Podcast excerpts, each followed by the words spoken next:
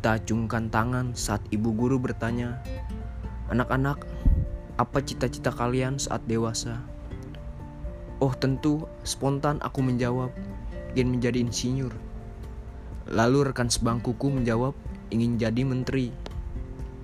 Semuanya ingin bercita-cita menjadi orang dewasa yang layak dan berguna bagi keluarga serta nusa dan bangsa.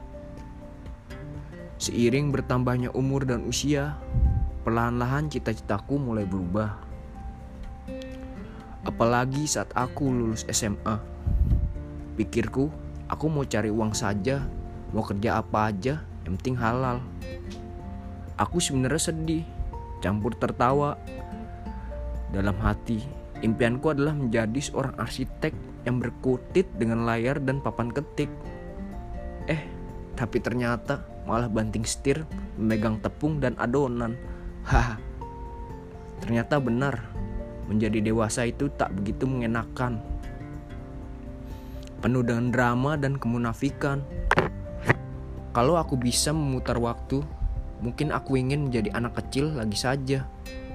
Bermain saat sore hari sambil disuapi sayur sop dan telur dadar. Heh,